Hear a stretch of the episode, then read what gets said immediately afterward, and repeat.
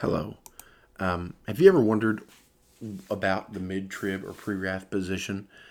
I will admit this is not a position that I um, am really familiar with. I am more familiar with the post trib position, post trib rapture position, and the post trib um, and the pre trib rapture position. I have heard of mid trib, but I've never, I've never studied it, and I've also never really heard it explained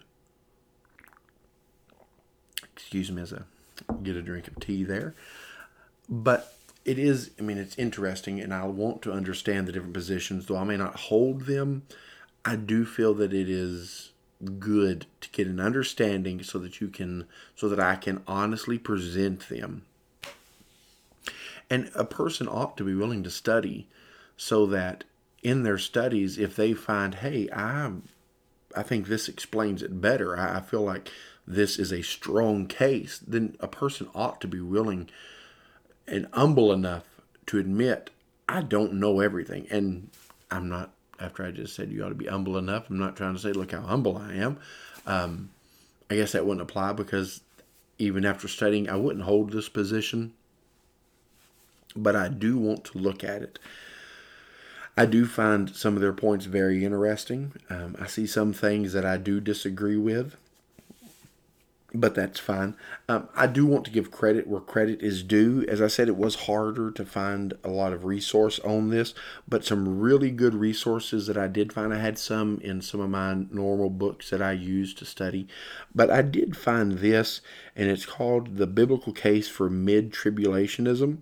And it's by Steve W. And I'm probably going to mispronounce his name, Lemke, L E M K E uh, from the New Orleans Baptist Theological Seminary. And I am going to borrow from that. I want to give credit uh, because it is a good, this was a good resource and a very in depth look at this position. Before we go too much further, I do in this episode want to look at, at the outline of mid tribulationism. And then I do want to give some pushback, uh, just a few places where I think that that they're in error, um, but that's fine we ought to be able to discuss theology and doctrine, especially Bible prophecy, and we ought to have good attitudes about it. We ought to remember that we are dealing with Christian brothers and Christian sisters, and where you come down on this issue does not determine your salvation. Uh, it may determine some important things, but it does not determine your eternal state. Um, but before we get too far into that, my name is Luke Beats, and this is uh, Wake the Bride podcast. And in Romans chapter number 13, verses 11 through 12, the Apostle Paul states, In that knowing the time, that it is now high time to awake out of sleep, for now is our salvation nearer than when we believed. The night is far spent, the day is at hand. Let us therefore cast off the works of darkness, and let us put on the armor of light.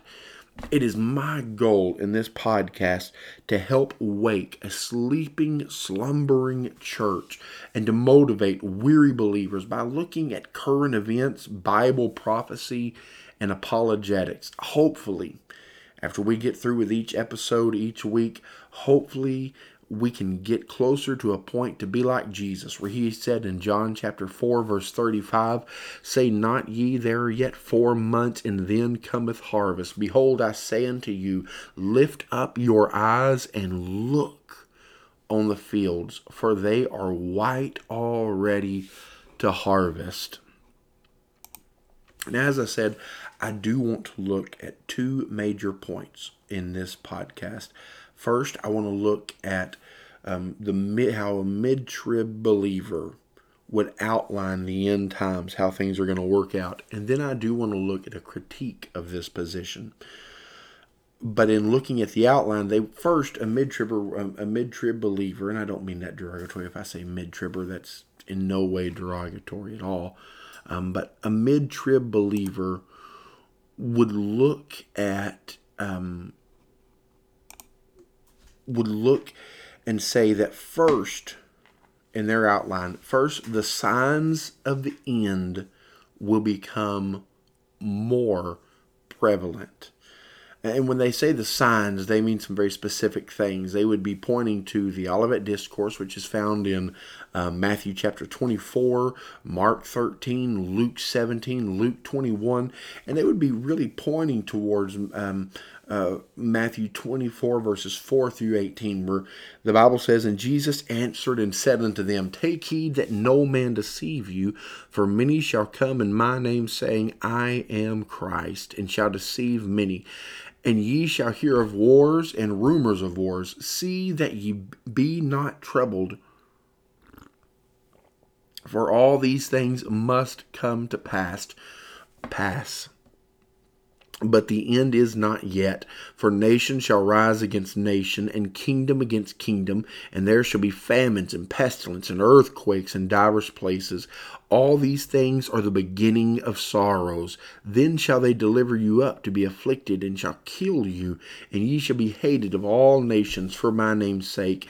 And then shall many be offended, and shall betray one another, and shall hate one another.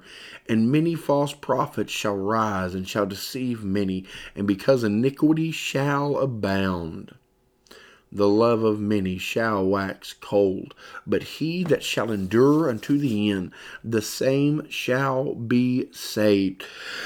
And this gospel, I'm sorry, pardon me there. Normally I do this earlier in the morning, and I did record this um, in the morning, uh, this morning, but it got cut off and the audio was messed up, so I'm re recording it now a little bit later at night. Um, let me go back to where we were. Um, and verse 14, and this gospel of the kingdom shall be preached in all the world for a witness unto all nations, and then shall the end come. When ye therefore shall see the abomination of desolation, spoken of by Daniel the prophet, stand in the holy place. Whoso readeth, let him understand. Then let them which are be in Judea flee into the mountains. Let him which is on the housetop not come down to take anything out of his house. Neither let him which is in the field return back to take his clothes. So when they say that the um, signs of the end are going to become more prevalent. They would be looking at wars, rumors of wars, false Christ, um, the excuse me, the more prevalence of spiritual deceit. They would be looking at nation rising against nation, kingdom against kingdom. And when it talks about nation rising against nation or kingdom against kingdom, Excuse me, I'm so sorry yawning like that. It, it would not just be like a national war or a war of borders, but it can also be um, wars or conflict between ethnic groups. Um, so ethne against ethne would be a way you could read this, or ethnic against ethnic. Um, uh, famines, pestilence, earthquakes, uh, persecution of Christians, as these things, false prophets rising up, as these things become more prevalent, they would say, We are entering the end. Now, it, it should be noted that the mid trib believer will look at this and say, and I don't want to get too far ahead of myself, but they will say that that the signs of the end that they really have been um, they have been not prevalent, but they have in periods of time throughout history, they have seemed more prevalent than at others. Uh, so they wouldn't say that, man, I'm going to get way ahead of myself. That they would use that to say that they would believe in imminence, that Christ can return at any time because we don't know when the tribulation starts. But I don't want to get too far ahead of myself. I do need to point out um, that it should be noted that mid trib believers will point out the division, that they will point out that there is a big dividing line in the tribulation uh, into three and a half year periods, which is correct. And they will point to places like uh, Revelation chapter 11, verse 2, where the Bible says there, But the court which is without the temple leave out and measure it not, for it is given unto the Gentiles, and the holy city shall they tread underfoot forty and two months, which is three and a half years. And I, verse 3 And I will give power unto my witnesses, and they shall prophesy a thousand two hundred and threescore, or twelve hundred and sixty days, clothed in sackcloth. Now, I've mentioned this in um, past episodes of Wake the Wake the Bride podcast, but it needs to be noted that the calendar that would have been used here by the Jews would have been a lunar calendar. In other words, it would have tracked with the moon. And so that is a 360 day calendar, which is different than our um, Western 365 day calendar. And when you plug those numbers in 1260 days you come down to exactly three and one half years. So they will point out that there is a first half of the tribulation and this will be referred to as the tribulation. But then you get to revelation chapter 12 verses 6 and verse 14 there are other places you can go but these are just some of the more prominent ones. And you'll see that after this initial 1260 days or 42 months that you're going to see mm, you're going to see man i'm so sorry. You're going to see that the bible picks up here and says there and the woman fled into the wilderness where she hath a place prepared of god that they should feed her there a thousand two hundred and three score days. And the woman was given two wings of a great eagle, that she might fly into the wilderness, into her place, where she is nourished for a time. And this is important you to catch for a time and times and half a time from the face of the serpent. So when it says time and times and half of time, that word time there would be for a year, and then that's one and times or years, so one year, two years makes three, and a half of a time, so three and a half years. Again, and you can clearly see that from Revelation 12, verse 6, which is when we just read that she is nourished for 1260 days. Again, going back to the lunar calendar, that is exactly three and one half years. So they would point to this distinction and say, why point? Why have such a clear and stressed difference unless it was of the utmost importance? And they would put that importance, they would say, because it is stressed so much, there has to be some major events taking place. And they would say those that major event would be the rapture of the church at the middle point of the tribulation. It said they would call that first half the tribulation, and they would call the second half the great tribulation. Now they and mid uh, they and pre-wrath uh, believers would both also say that that the signs of the end times, those that we looked at earlier, persecution, famine, um, pestilence, uh, nation rising against nation, nation, ethne against ethne, um, persecution, uh, the different things, earthquakes, all of these things, they would say these really are seen in the opening of the seals. And this is a very key thing that they will point to, or the, a point they will try to make. That the opening of the seven seals and the sounding of the seven trumpets are not God's wrath. They would say these are the signs of the end, or some might say these are man's wrath or Satan's wrath. And while they will agree that the Christian is not destined to face God's wrath, they would say that neither the seals nor the trumpets are God's wrath. Um, but moving on to their outline, first they would say the signs will become more uh, prevalent. But then the second point they would make is the signs of the tribulation coming to fruition bring on the tribulation. They would say that when the tribulation time starts, that it isn't just another time of the signs of the end becoming prevalent for a little while and then dying off, but they would say even though they may not, and even though they would say they will not, and a person will not know when the tribulation actually starts, they would say that as they become more prevalent and really begin to be fulfilled, these signs begin to be fulfilled, the tribulation has started at that point. Some would even say that we are in the tribulation now, that there's really not any way to know for sure whether we are or not. And they would do this so that they could still um, claim imminence, a belief in imminence, that the rapture could happen at any. I, I'm saying imminent. Yes, that it is an imminent event, not immanent, but imminent. Um, try and say that about 10 times fast, the difference there. But anyway, um, I'm sorry. Um, let me get back on track there.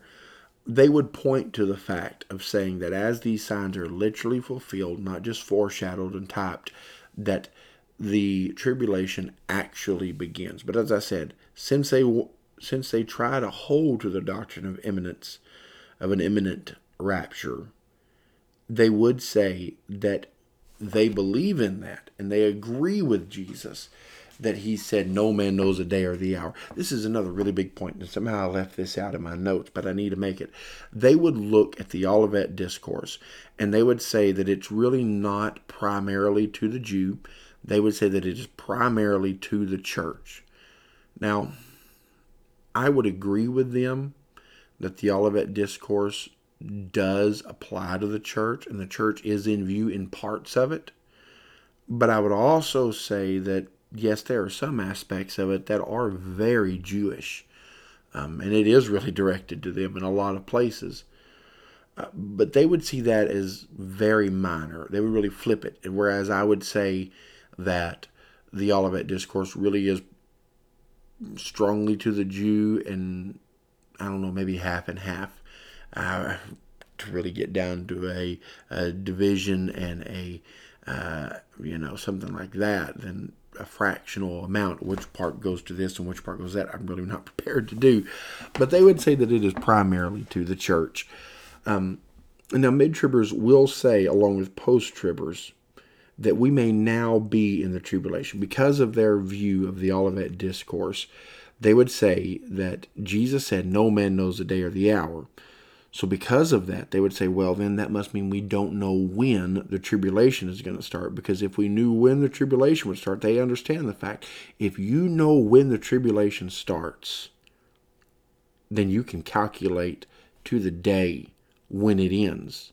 And if it ends, as a post trib would say, with the rapture, then that would knock post tribulationism out as the sole correct view. And if you could say that it happens at the midway point or at the point that makes that middle, that hard middle, which they would say there is a hard middle of the tribulation, then if you knew when it started, you could calculate the days.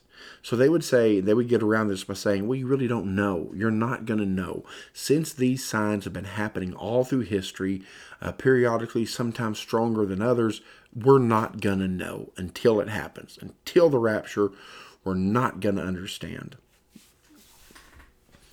Um, now, they would do this, as I said, so that they can say the rapture can still happen at any time. Um, they would say that because we don't know when it's when the tribulation starts, you cannot accurately calculate uh, when Jesus will return. Number three, they would say once the signs are complete, the end time events begin. These events are kicked off. They would they would look and say that the kickoff of the end time, so to speak, that they will be kicked off and started and um, demonstrated by the premillennial return of Jesus in the rapture. Now, some mid tribulationists uh, will look and they will point to Revelation chapter 14, beginning at verse number 14. And the Bible says there, John wrote, And I looked, and behold, a white cloud, and upon the cloud one sat like unto the Son of Man, having on his head a golden crown, and in his hand a sharp sickle. And another angel came out of the temple, crying with a loud voice to him that sat on the, cl- on the cloud, Thrust in thy sickle and reap, for the time is come for thee to reap, for the harvest of the earth is ripe. And he that sat on the cloud thrust in his sickle on the earth, and the earth was reaped. Now, they would say this is, some of them would say this is the timing of the rapture here in Revelation chapter 14. And they're going to tie that because of some very strong similarities to 1 Thessalonians chapter 4 verses 16 through 18 where Paul wrote for the Lord himself shall descend from heaven with a shout with the voice of the archangel and with the trump of God and the dead in Christ shall rise first then we which are alive and remain shall be caught up together with them in the clouds to meet the Lord in the air and so shall we ever be with the Lord um, Verse 18, wherefore comfort one another with these words. So mid, the mid-trib person who holds that the initial rapture, and really the only rapture, as they would say, of the church, as they would say, as some would say, it's in Revelation 14, they will point to Revelation 14, compare it with 1 Thessalonians chapter 4, and they will point to the fact that in both the Son of Man, Jesus, he returns. Um, they will both po- they will point to the fact that in both of them Jesus does not set foot on the ground, but he reaps or calls up harpazos, uh, raptures up to him the believer, the, those who are waiting and ready. Um, they will point out the fact that both uh, mention a angel, uh, an arc, an angel crying out as this begins. Um, they will point to the fact that in both instances, it would seem that those who are reaped are caught up to be with Jesus. So, and, and I don't, and I do not deny there are strong similar, similarities, and we'll look at some of those in a later program or a later episode. But other mid-trib believers, they will point, um, maybe not so much to Revelation 14, but they'll point to Revelation chapter 11 and verse 15. And they'll point to where the Bible says, And the seventh angel sounded, and there were great voices in heaven saying, The kingdoms of this world are become the kingdoms of our Lord and of his Christ, and he shall reign forever and ever. Now they will point to this because the seventh trumpet to be sounded is the final of the trumpets, what I would call trumpet judgments. Um, and really what I believe the Bible points to is trumpet judgments, but we'll get into that in a minute. But they will point to this and say, since the Bible says in 1 Corinthians chapter 15, Paul writes, Behold, I show you a mystery. We shall not all sleep, but we shall all be changed in a moment, in the twinkling of an eye. At the last trump, for the trumpet shall sound, and the dead shall be raised incorruptible, and we shall be changed. But here in verse 52, it says, at the last trump. And so that some mid tribbers will pull, and again, I'm not trying to be derogatory by saying mid tribbers. I've said pre tribbers and post tribbers all through it, um, through this series. So I'm not being derogatory. And if someone is offended by the use of, I, mean, I don't know why you would be, but if you are, I'm sorry. I'm not trying to be offensive. I'm just, it's a little easier to say mid tribber than mid tribulation rapturist. it's just a little bit easier for me. Um, so um, the mid tribber that would hold to this in Revelation chapter 11 being the point of the rapture, they would do that because of the phrase there in 1 Corinthians 15 52 when it speaks of the last trump. Number four, in the outline of the mid trib position, how they would outline this. Um, number four, the saints are in heaven and at rest while the bowls of wrath are being poured out on the earth, thus fulfilling the time of the great tribulation. Now, mid trib believers and pre wrath believers would hold to the fact that, or many pre wrath believers, some might differentiate between the trumpets and the um, seals. And again, I apologize for the yawning that I'm doing. Um, I'm not bored by the topic. I just, it's been a long day. But anyway, um, I'm so sorry. But they would point to the fact, or to what they would say, the, they would point and try and make it a fact of saying that the seals and the trumpets are not judgments and wrath from God. No, as I said earlier, they would say those are the wrath of men, the wrath of the Antichrist, or simply the signs of the time. And so that's why they would say that the Christian goes through that. The Christian faces the Antichrist. They would point back. Um, let me see if I can pull this up while I'm looking at some of these other things. Because one thing they will do is they will point to the book of um, Second Thessalonians. Uh, while I pull that up, um, let me hit this real quick while I'm looking this up. As I said, so they will look and say that the Christian is going to go through the first half of the tribulation, and they'll say that uh, the Christian will face the Antichrist. He is going to face them. He's they're not going to leave. And here we are. I found here we are. They will point to this passage in Second Thessalonians chapter number two. And they're going to point to the fact where it says, Now we beseech you, brethren, by the coming of our Lord Jesus Christ and by our gathering together unto him, that ye be not soon shaken in mind, nor or be troubled neither by spirit, nor by word, nor by letter as from us, as that the day of Christ is at hand. Let no man deceive you by any means, for that day shall not come, except there come a falling away first, and the man of sin be revealed, the son of perdition and so they'll point to that and they'll say, right there, see the rapture, because it talks about the gathering of our gathering together to the Lord, and it talks about the day of Christ. Um, they will say, see right there, it says it cannot happen until the Antichrist is revealed. So we will meet the Antichrist, is be the point they make. And they would say, but we do not face the wrath of God, which is what their point they're making right here. Number four, when they said that the saints that the saints are at rest in heaven, while the bowl judgments, the only one that they would the only ones they would say are the actual wrath of God, are poured out on the earth. Um, and that would be the great tribulation. And we'll get into some of the reasons why I would differ with them on this. Uh, number five, once a great tribulation, and this is the final point eh, on the outline that they themselves would present. Once the great tribulation has ended, Jesus will return to the earth in the second advent to set up his millennial kingdom. After this comes the final judgment and the eternal state. This would be Jesus bringing and ushering in that 1,000 year reign of peace and righteousness on earth, after which time there is the final judgment which brings in the very end, that eternal state to where people will be however they are for all of eternity. Now, this is how they themselves do outline. This is how they would outline um, the end times according to their position. Now, I do have some issues that I would like to point out and reasons why I think that this view falls short of being the sole correct view.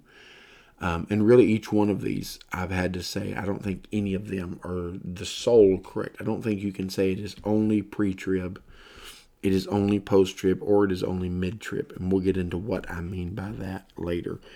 Um, but there are some problems with this view. Number one, the idea that the beginning of the beginning point of the tribulation will be unknown.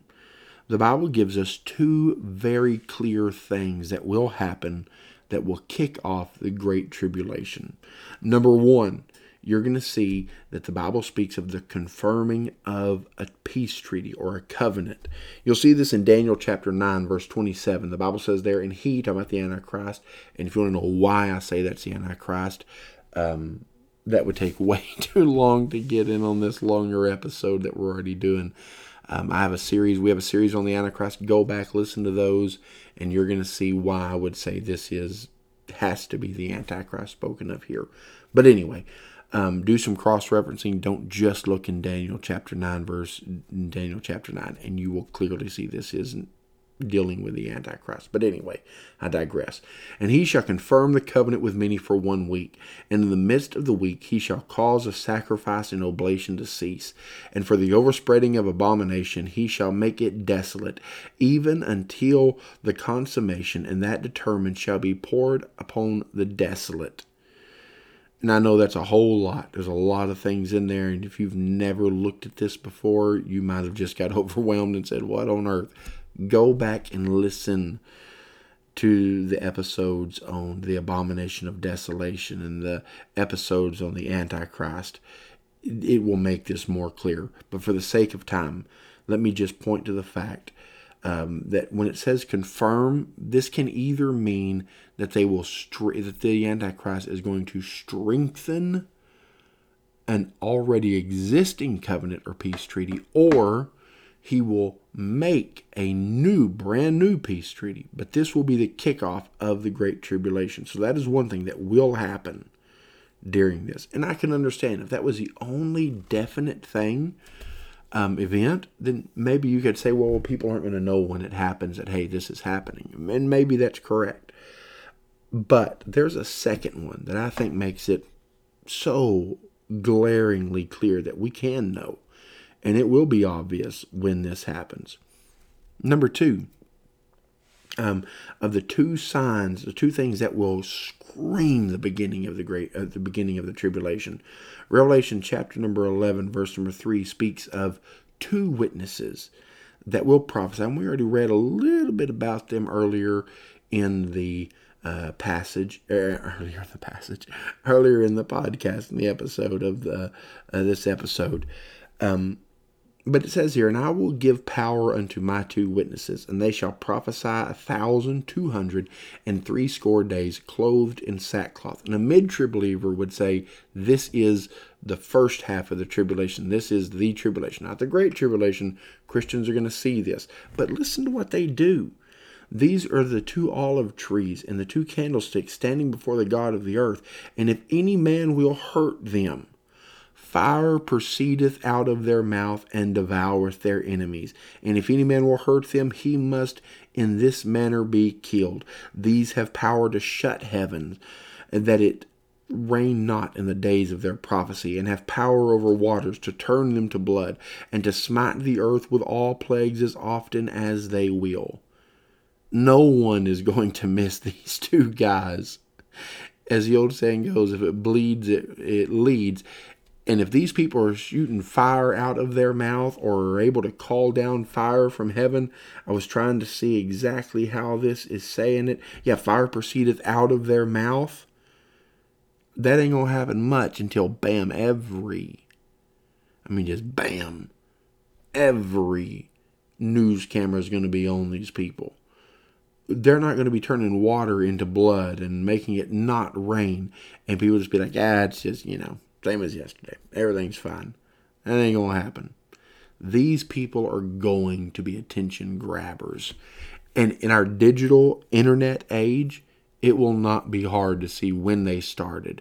And the Bible specifically says they will prophesy for 1260 days, which is exactly three and one half years. In fact, it's one of the measurements that a mid trib believer would use to show the distinction between the tribulation and the great tribulation these two things, especially the second one, the appearance of the two witnesses, I don't see how people are going to miss that. I believe that that just as the imminence of the rapture and the unknowing of when exactly it will happen, as Jesus said, no man knows the day or the hour, not not the angels of heaven, not me, not the Son of Man, no one knows but my Father. That is the Achilles heel of the post tribulation view, and it's also the Achilles heel of the mid trib view. I don't see how you can get around those um, that point on either one of them.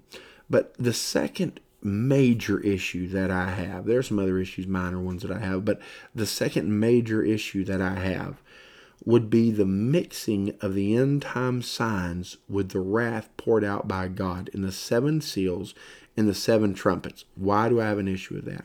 Because they would say this is not the wrath of God when a careful, not even a careful, just a casual looking at Scripture says the opposite. Look at this. Revelation chapter number 6, the Bible says there, And I saw when the Lamb, talking about Christ, opened the seals, opened one of the seals, and I heard, as it were, the noise of thunder. One of the four beasts saying, Come and see. Who opens the seal? Who instigates the sealed judgments?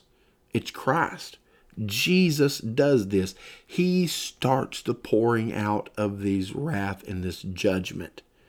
How can you say this is not the wrath of God when he's the one that's making it happen, that's starting it, that's instigating it, that's carrying it out. But for further evidence, go down to verse 15 of chapter 6 and the kings of the earth, and the great men, and the rich men, and the chief captains, and the mighty men, and every bondman, and every free man hid themselves in the dens in the, and in the rocks of the mountains, and said unto the mountains and the rocks, Fall on us, and hide us from the face of him that sitteth on the throne, and from, catch this, the wrath of the Lamb.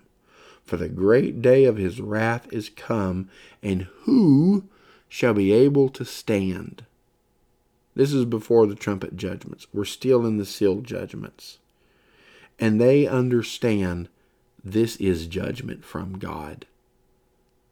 So I really don't understand how on earth someone can say the seals, the seals and the trumpets are not judgment from God. But that's the seals right there clearly stated to be the wrath of God and the wrath of the Lamb. But what about the uh, the trumpets? You'll go if you'll go with me to revelation chapter 8 the bible says and i saw the seven angels which stood before god that's important which stood before god and to them were given seven trumpets and another angel came and stood at the altar, having a golden censer, and there was given unto him much incense, that he should offer it with the prayers of all the saints upon the golden altar, altar which was before the throne. And the smoke of the incense which came up, which came with the prayers of the saints, ascended up before God out of the angel's hand. And the seven angels which had the seven trumpets prepared themselves to sound. Do you see this? These, these that are fixing to blow the trumpets, they are right before God. They are given trumpets. They are uh, the, the, the one angel is he comes to the altar and he is given a golden censer which has a uh, has incense in it and he offers it and it's the prayers of the saints the seven angels it says in verse 6 they prepare themselves to sound. All of this is happening right before the throne of God. Who gives them authority to do this? Who is it that approves what they're fixing to do? This comes directly from heaven.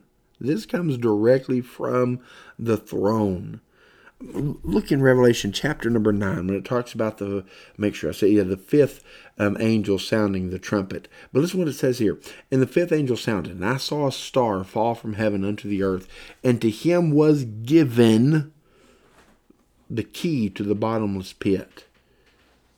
I mean, it is not. It, it does not make logical sense to say that this is just man's wrath when it is specific that God is giving authority and giving the orders for this to be done, and then to say, "Well, God doesn't have anything to do with this," that makes no sense.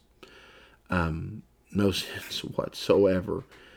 Um, however, I do want to point out, and as we wrap this up, uh, I want to go back just real quick to Revelation chapter number 14. As I said, that um, mid trippers will use this passage as a point to say, hey, this is when the tribulation, this is when the rapture takes place. It really can't be.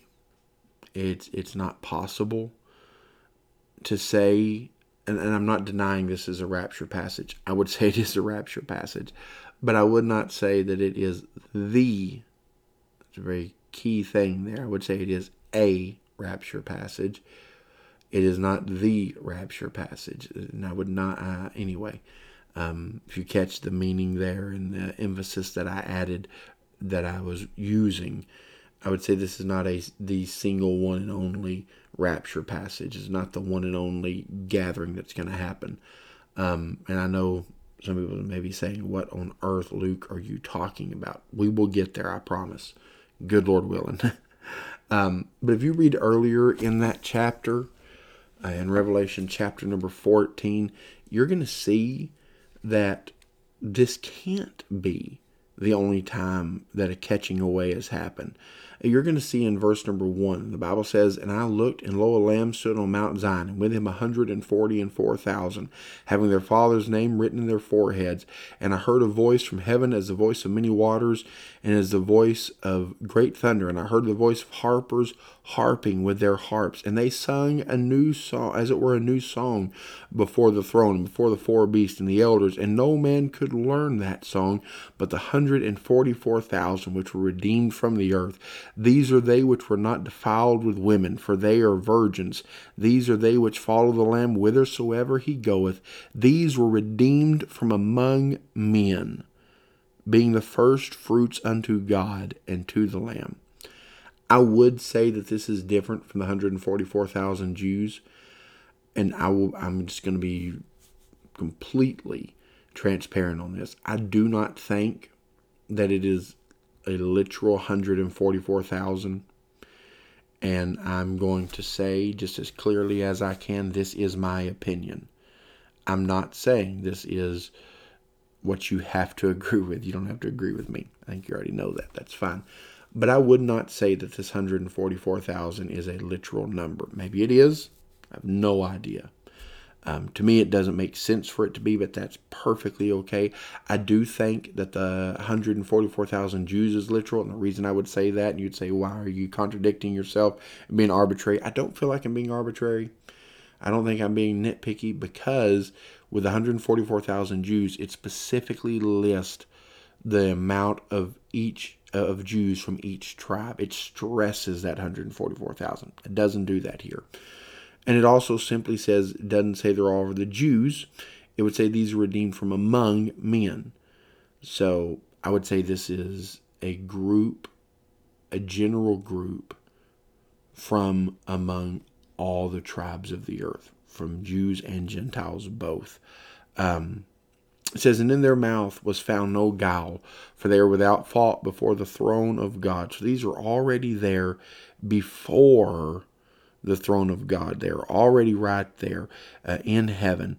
They're already that there's harps, there's angels. All of these things are happening. This is during the tribulation. You know it's during the tribulation that they are already in heaven because you did get down to verse number eight, and the Bible says, "And there followed another angel saying, Babylon is fallen, is fallen, that great city, because she made all nations to drink the wine of the wrath of her fornication." Uh, you see in verse 9, the mark of the beast is mentioned. Those who take the mark are told that they are going to be damned for all eternity. There's no hope for that person. No matter what anybody says, if a person takes the mark of the beast, that's it for them. That is sealed, signed, and over. You also see that during this time there are some that are still on earth. There are saints on earth because you see uh, that the Bible says here in verse number 12 of Revelation 14. Here is the patience of the saints. Here are they that keep the commandments of God and the faith of Jesus. And I heard a voice from heaven saying, Write, blessed are the dead which die in the Lord from henceforth. Yea, saith the Spirit, that they may rest from their labors. Their works do follow them. So there is already the first fruits in heaven. There's already been a rapture, a harpazo, a catching up and then we get to this. So this cannot be the one and only. Just from the very context of the chapter, it, it just can't. I would say it is a catching away, but I would say it's not the pre-tribulational one, and I would also say it's not the post-trib one. Um, or actually, I back, let me back that up. Let me back that train up just a little bit.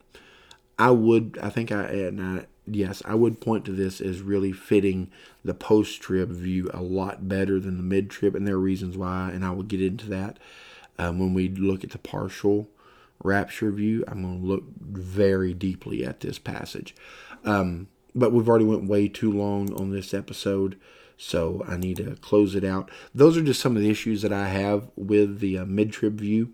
Um, but in conclusion, in light of all that we have seen today, let's go out and let's do as Jesus told his disciples in Luke chapter 10, verse number 2.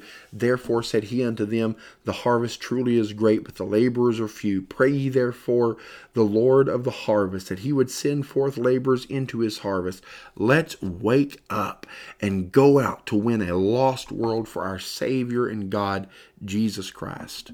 Thank you for listening to the podcast. I have thoroughly enjoyed the interaction that we've had, um, especially the amount we've had as of late.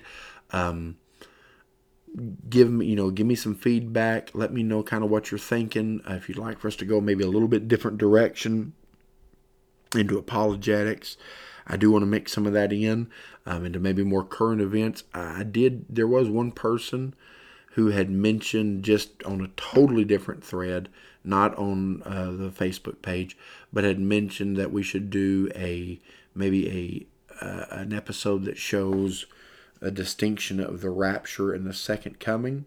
And I've thought about doing that for the next week's um, program. I don't know. I'm either going to do that to show the distinction between the two, or I'm going to just jump in to the partial rapture to finish the um, series on the rapture. I'm not really sure yet. If you want to give me your opinion, message us, uh, leave us a comment, um, post on the Wake the Bride podcast, and keep listening. Thank y'all so much, and Lord bless.